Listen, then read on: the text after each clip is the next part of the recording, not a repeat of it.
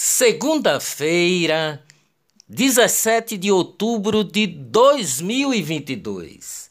Caixa Econômica Federal anunciou que vai pagar nesta segunda-feira um lote complementar do abono salarial PIS-PASEP para cerca de 1.100.000 trabalhadores do país. Construção civil tem impulsionado a atividade econômica brasileira e deve registrar crescimento acima do PIB, Produto Interno Bruto Nacional, em 2022, pelo segundo ano consecutivo. A Confederação Nacional da Indústria e o Sindicato da Construção de São Paulo já projetaram uma alta de 7% a 6,1% do setor neste ano, respectivamente, acima do percentual previsto para o crescimento do país de 2,7%. Segundo a pesquisa Focus. Mais de 12 milhões de trabalhadores ainda podem fazer o saque extraordinário do FGTS. O valor pode ser resgatado até o dia 15 de dezembro por meio do aplicativo Caixa Tem da Caixa Econômica Federal. Olá, eu sou o jornalista Ivan Maurício e estas são as notícias mais importantes do dia. Tudo o que você precisa saber para ficar bem informado em apenas 10 minutos. Torcida invade Gramado e partida entre Sport e Vasco é encerrada na Ilha do Retiro. Ditadura comandada por Daniel Ortega na Nicarágua chegou à marca de 9 padres ou bispos da Igreja Católica presos este ano. Desta vez, o padre Henrique Martínez Gamboa foi detido. Ele é o pároco da paróquia de Santa Marta de Manágua, capital nicaragüense. Economia no Brasil. Setor de serviços cresce pelo quarto mês seguido, aponta o IBGE. A expansão do setor acumula alta de 10% entre maio e agosto. Censura. TSE atende Lula e abre investigação contra Jovem Pan. A Corte Eleitoral pretende apurar suposto, abre aspas, uso indevido dos meios de comunicação, fecha aspas. PT pede que a revista Oeste seja retirada do ar. Colégio Nacional de Jornalistas da Venezuela denunciou o fechamento de 46 estações de rádio em 7 estados do país que foram retirados do ar pelo regulador de telecomunicações nos últimos 4 meses. Debate na Band, Lula versus Bolsonaro. A Band teve uma audiência menor que o debate no primeiro turno. A emissora alcançou o pico de 14,5 pontos de audiência no confronto entre Lula e Bolsonaro ontem. Com o debate, a Band ficou em segundo lugar no Ibope e a Globo permaneceu liderando. Bolsonaro diz que Lula só é candidato por conta de um amigo indicado por Dilma Rousseff para o STF no debate. Pode ter havido roubo na Petrobras, diz Lula em debate. Lula fala que desvios na Petrobras só foram apurados porque a Polícia Federal tinha liberdade de investigar. Lula também disse: vamos confrontar isso do orçamento secreto. Bolsonaro diz que o chamado orçamento secreto foi uma criação do presidente da Câmara, na época, Rodrigo Maia, e que vetou o orçamento secreto, mas a Câmara dos Deputados rejeitou o veto. e apresentou uma lista de deputados federais do PT que receberam recursos do orçamento secreto. Lula diz que o preço da gasolina não deve ser dolarizado e diz que privatizar a Petrobras não é solução para nada. Bolsonaro, tentaram me atingir no que eu tenho de mais sagrado, a defesa da família.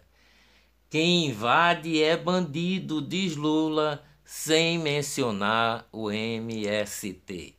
Bolsonaro diz: Lula fez metrô com dinheiro brasileiro na Venezuela e deixou Belo Horizonte, em Minas Gerais, sem metrô. Lula lamenta que a economia não tenha ganhado destaque no debate. PT apoiou o aumento do número de ministros do STF, diz Bolsonaro. Segundo o presidente, os petistas tentaram alterar a composição da Suprema Corte na gestão de Dilma Rousseff. Você carrega a morte de 400 mil pessoas nas costas, disse Lula a Bolsonaro. Bolsonaro respondeu dizendo: todos que quiseram tomar vacina, tomaram. Você quer controlar a mídia, diz Bolsonaro a Lula. Ao lado de Sérgio Moro, que foi ao debate da Band, Bolsonaro diz acreditar que a Lava Jato voltará a ser uma realidade. Segundo turno. Nova decisão do Tribunal Regional Eleitoral determina retirada de inserção de Marília Reis, que associa Raquel Lira a Bolsonaro. Candidata ao governo de Pernambuco pelo PSDB, Raquel Lira, junto com a sua candidata a vice-governadora Priscila Krause, comandaram na manhã de ontem, na Arena Caruaru, no agreste do estado, um dos maiores atos deste segundo turno da eleição estadual. Homem é preso em flagrante após furtar 25 celulares durante o ato pró-Lula no centro do Recife. Jornalista Cláudio Humberto observa que continua sem explicação o interesse de bancos em pesquisas eleitorais. Segundo Cláudio Humberto, a corretora e banco Genial gastou com a novata Quest quase R$ 2.600.000 somente em setembro e outubro.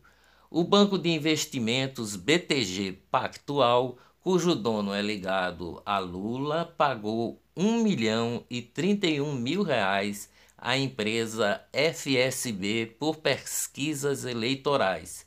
A XP Investimentos gastou R$ 168.000 por duas pesquisas do IPESP e o Banco Modal R$ 907.000 por 14 pesquisas da Futura Inteligência.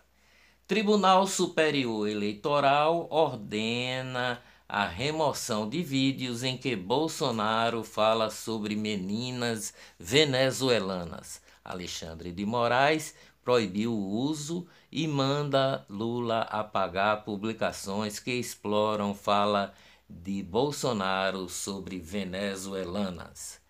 João Amoedo, ex-candidato do Partido Novo à presidência da República, declara voto em Lula no segundo turno. Em nota, o Partido Novo repudia o apoio de Amoedo a Lula no segundo turno. TSE proíbe Bolsonaro de exibir vídeo em que Lula defende a legalização do aborto. Segundo a ministra Carmen Lúcia, o conteúdo pode, abre aspas, conduzir à repercussão negativa no pleito, fecha aspas. TSE manda suspender propaganda em que o governador Romeu Zema critica o PT.